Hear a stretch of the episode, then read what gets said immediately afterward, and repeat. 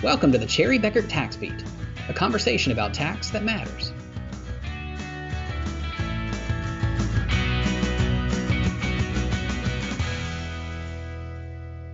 Welcome to this edition of the Cherry Bekaert Tax Beat podcast. Today we're going to talk about some topical developments, some fun updates with the not-for-profit organizations. Um, we've We've talked about this before, but many tax professionals and many CPAs in general, financial people in general, serve on boards of tax exempt organizations. But most of the time, uh, all of us and all these folks don't really understand or appreciate all the tax rules that go along with not for profit organizations. So, um, we're going to hit some of the current topics today. Joining us, as we've had in the past, is Amanda Adams, our Managing Director leader of our firm's tax services for not-profit nonprofit organizations. How are you doing today, Amanda? Great. Thanks, Brooks. And where are you sitting? I'm in Atlanta, Georgia, where it is not hot Atlanta today. It's very cold. It's been in the 30s. So, whoa. Yeah. I'm supposed to be there on Monday, so I hope you uh, warm up just a little bit from there. All right. And as always, uh, joining me is Sarah McGregor from Greenville. How's life treating you, Sarah? Life is good here. It's uh, nice to have uh, some shorter days, some fall days, and and I think we're having some excellent peak leaf weather coming soon. Are you going to any football games? Um, uh, I am not going to football games this fall, but I am so excited, as always, that it's finally football season. So my Saturdays and Sundays and sometimes Thursdays and Fridays are taken up watching football. Well, there have been some great SEC football games this year. Yes, there have. There certainly none have. Of, none of them have involved South Carolina, however. All of the games, well, no, I won't say that. Some of the games have been exciting. okay. All right. Let's uh uh, let's dive in here. So, uh, the Inflation Reduction Act, or IRA, of 2022 includes provisions that will bring clean energy tax credits and incentives to not-for-profits. Uh, we also uh, also following up on our college football banter here, um, and college basketball just getting underway as well. Uh, everybody's hearing all about NIL, student athletes, and all that's getting a lot of attention. And we'll talk about those, a few other things, um, some of some of the more standard fair ones as well. So anyway, so let's start with IRA, the Inflation Reduction Act. All right, so Amanda, um, there are significant tax credits. How will these potentially benefit a tax exempt entity that's not even paying taxes? Sure. So in the past, a lot of times exempt organizations were not benefiting from these credits unless they had uh, unrelated business income tax that they could offset the credit with. Or sometimes they could partner with you know for-profit entities who might work with them on a project and potentially charge them less uh, because they would get to benefit from the credits. So now under this new act these credits are refundable and so exempt organizations can get a tax refund even when they do not owe tax um, so that's definitely a great benefit if they're looking into any of these projects. Right. Yeah, and I think the credits are transferable too, so they can uh, transfer the credit to someone else uh, to to benefit as well. So suddenly they're they're worth something to a tax exempt organization where they weren't before. Yeah.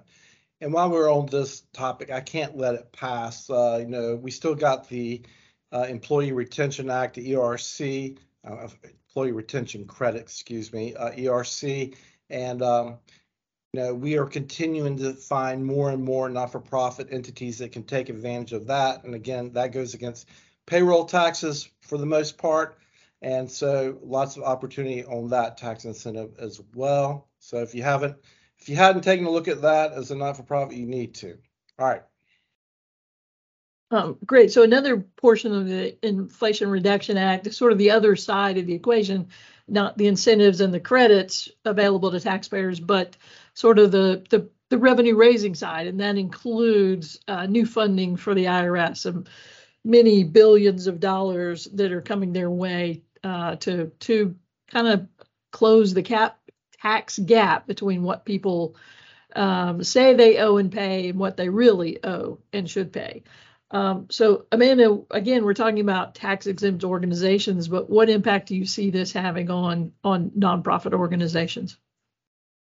Well, I think one of the main challenges that the IRS has is its antiquated technology. So I'm hoping that they will spend the majority of this budget on upgrading their technology systems. Um, exempt organizations have a lot of trouble lately with the IRS and their information being updated properly in a timely manner. And a lot of this has to do with these old systems that are not speaking well across the various divisions of the IRS. So I think that would definitely be a positive in that if they can get these systems working right, then you know exempt organizations should hope to see a lot less in the way of notices or improper information about themselves.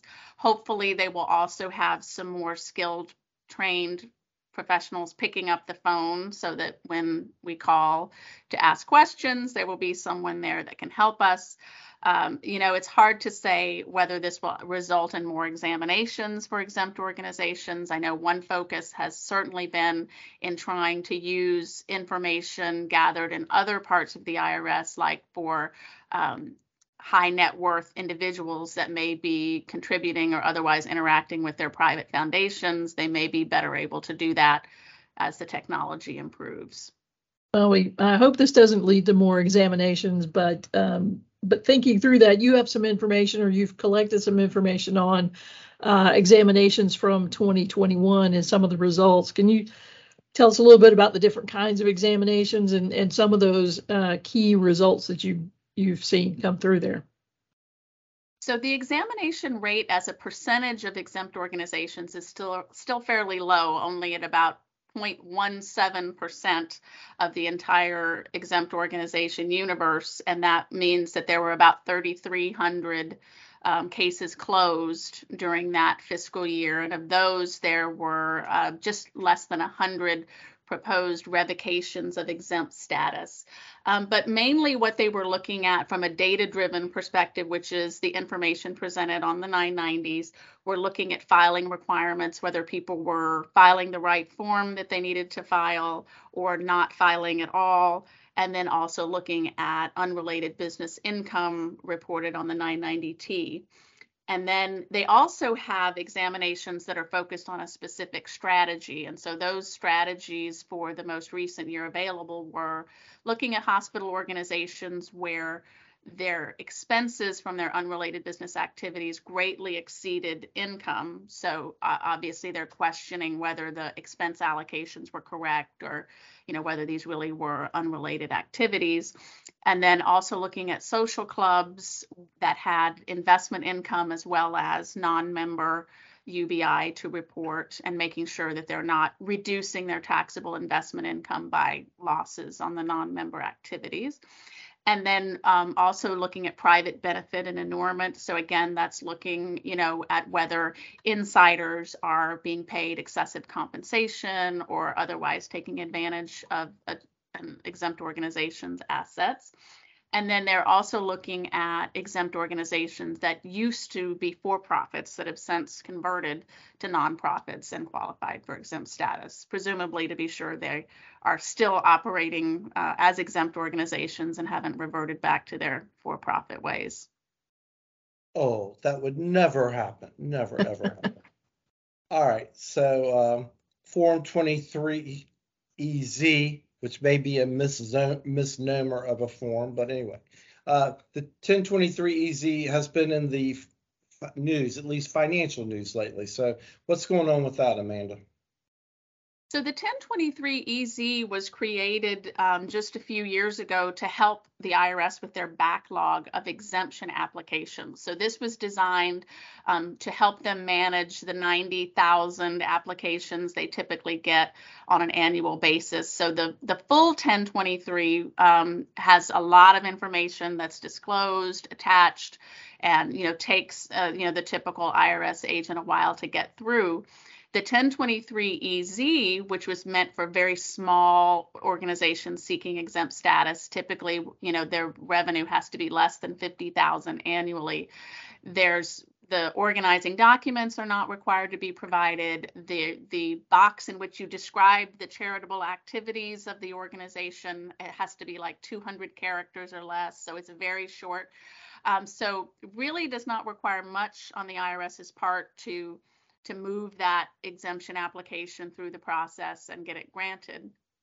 The issue is that um, there have been some recent cases in the news of people taking advantage of this system. There was one individual who um, submitted like 90 of these applications that were all approved, and these were not legitimate charities. They had names that sounded like ones that you might be familiar with, you know, including those names, um, but really were just shams to to you know, swindle people out of donations.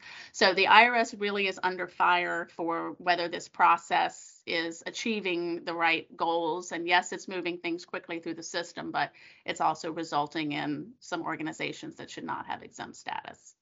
Right, right. Well, certainly when you're looking at the annual 990, I understand an EZ or a postcard approach. 1023 EZ again, that that seems like a much more difficult proposition um, Yep. for sure. All right, so now here's a topic I can get excited about. So sports, back to sports, college football, college hoops, um, name, im- image, and likeness, uh, NIL. Uh, I wonder how many people can actually identify what NIL stands for right now, but I assure you, every sports fan knows what the, knows what the topic means. But There's Anyway, a so- lot of donors that know what that means too. a lot of yeah, well, and I could spend a whole podcast talking about you know the issues, you know, just in the big picture. I mean, to me, you know, there's a fairness issue of the athletes getting paid, and but there's also, you know, this definitely is going to lead to the rich getting richer. I think when you look at big time football and basketball. But Mhm. be that as it may, um, that's not for us to tackle on this. We're about taxes. So uh, our firm does a lot of work with universities, colleges, higher education, their foundations. That's one of our, uh, you know, one of our most prominent niches in this not-for-profit space. So, what are you seeing in this with this issue, Amanda? So I think that, you know, some, just like in anything else, there are some, you know, institutions that are on the forefront of this, you know, they're, they're kind of being aggressive and getting out there and, and, you know, moving forward with the times while there are others that kind of want to wait and see, you know, what's going to happen, what's going to be the consequences. Um, you know, they want to understand that before they dip their toe in the water. So I think the issue that institutions have to consider is that, you know, they're exempt organization based on, you know, educational purposes. Um, the promotion of amateur sports is also a 501c3 purpose. So when we have athletes who are, you know, being compensated, then that kind of raises the question of, you know, one, is this still an educational purpose? Is this you know, are these professionals? Um, are we kind of going outside of our exempt status if we participate in um, a joint venture or some other type of organization that's going to partner with these student athletes and others, you know, to provide compensation for you know these kinds of things so i think it's you know like anything else we'll just have to wait and see because while it may feel like um, you know this isn't something they should participate in. There certainly have been exceptions made for institutions in the past such as you know the whole qualified sponsorship rules all came about because of you know college sports and people wanting to pay um, to sponsor those and for broadcasting rights. And so there was an exception carved out so that there would not be unrelated business income for certain sponsorship payments. So it's possible that you know if there are people that really want to promote this and push this that if a tax consequence comes down the road there could be some kind of exception made if if that's what the prevailing sentiment is So let's can we kind of bifurcate this issue?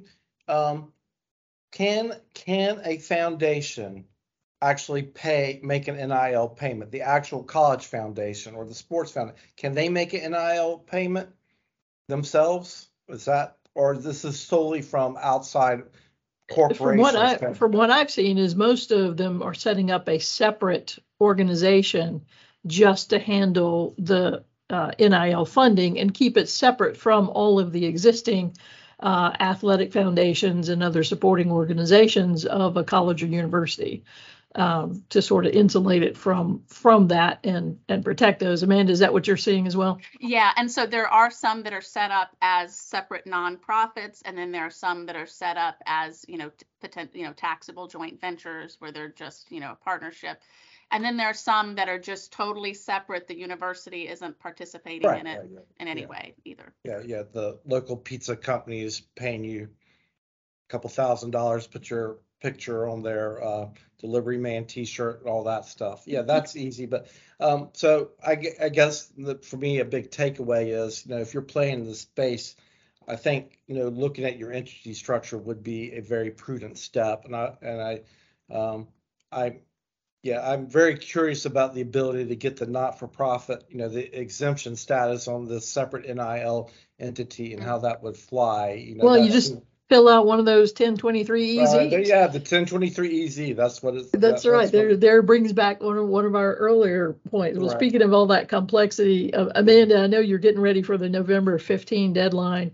Uh, what are you seeing with respect to alternative investments, which is a, a kind and nice name for some really uh, onerous tax reporting? Yeah, well, I'll just ask, what's the problem? I mean, I'm on the board and the, the, um, you know, they just, the investment advisor told me I got some really high return investments, uh, and they're all foreign, they're all alternative, no problem, but you're tax exempt, no problem. And that, and that the right, isn't that right, Amanda? That's certainly something that's said, um, but it's not the truth, unfortunately.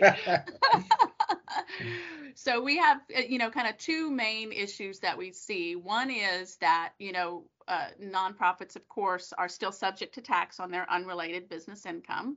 Um, so if this alternative investment is in the structure of a partnership then the character of the partnership's activities flow through to the investors so that if you know there is unrelated business income either from the operation of a, of a business or from uh, debt financed property you know real estate uh, or investments purchased on margin potentially that will flow through on the k1 that's sent to the investor. There will be a disclosure there about unrelated business income. But again, if the people that are receiving those K1s are not uh, aware that you know there could be unrelated business income on this K1, um, you know I'm hearing more and more that you know that they're not even mailed out. You just have to log into the portal to go download the K1. So if nobody you know even does that, then you know you're not aware that there would be an issue. The other thing is that any indirect investments, um, you know, owned by the partnership could create some foreign filing issues if that partnership is invested um, in foreign entities. There may be kind of a, a, a reporting requirement for indirect investment. And then if the organization owns direct foreign investments, they won't even get a K1 and they could potentially have a foreign filing requirement and not even be aware and not have any, you know, anything coming in the mail or email to tell them, hey, you're invested in a foreign corporation. And so you may need to file this Form 926 to report your capital contribution made this year. Yeah, and those penalties for, uh, particularly for the international reporting, can certainly uh, uh, get up there very, very quickly, and are pretty, um, uh, pretty awful to to be assessed and and receive that kind of notice. So, um, so let's look forward a little bit. Um, thinking about there's a couple of pieces of legislation that have been introduced. Who knows if they'll ever get uh, passed? But you want to talk about a couple of those uh, pieces of legislation you're keeping an eye on? Yes, so the Universal Giving Pandemic Response and Recover Act is hoping to extend the universal charitable deduction for non-itemizers through 2022. Um, and the reason that's important is that when the standard deduction was increased so significantly by the Tax Cuts and Jobs Act, it really reduced the number of taxpayers who um, actually needed to itemize their deductions, and therefore they were not getting the benefit of the charitable contributions that they made as a deduction. And so the the there was sort of, uh, you know, an on top, you know, deduction um, that was permitted, but then that expired. So the idea behind this proposed legislation is to extend it and to increase it um, so that those individuals taking the standard deduction can also get the benefit of this additional charitable deduction on top of that. The other one is the Nonprofit Sector Strength and Partnership Act of 2022.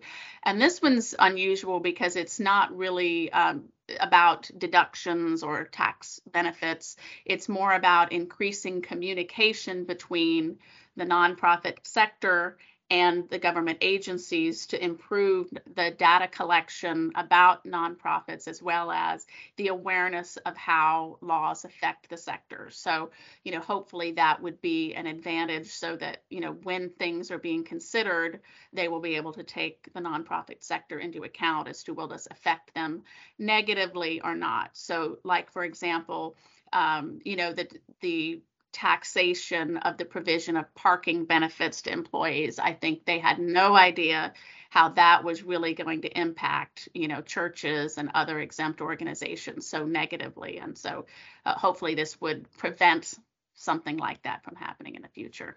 As if they didn't ask for enough information on the Form 990 as it is. Uh, now we want even more information, sharing information, uh, as as they say. Collaboration.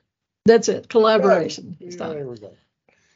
all right, all right, all all good stuff. All good stuff. All right, so Amanda, the floor's yours. Do you have any other final comments or observations you would like to make? Just I think again, you know, making sure that you know you're up to date on your 990 filing requirements. It's amazing how many times you know people will come to us and say, oh, you know, the treasurer said he was taking care of these filings, and now all of a sudden we've got this notice that our exempt status has been revoked. Um, so definitely make sure that that's you know something that's confirmed and and checked. Uh, remind us again for a calendar year tax exempt organization, what are the due dates? So the original due date is May 15th and then the uh, an automatic six month extension can be obtained, making the final due date November 15th. All righty. Sarah, anything you'd like to add on?